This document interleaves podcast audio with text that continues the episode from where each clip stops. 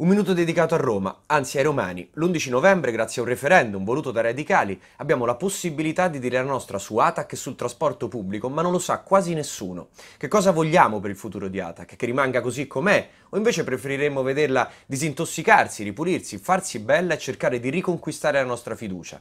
Perché di questo si tratterebbe. L'11 novembre non si vota per uccidere o per privatizzare ATAC, no, si vota per avere un mercato aperto in cui è possibile scegliere, in cui le aziende pubbliche o private che siano ATAC compresa, possono competere. Se sbagliano vengono sostituite con un'altra gara. Chi controlla? Il comune, votato dalla gente.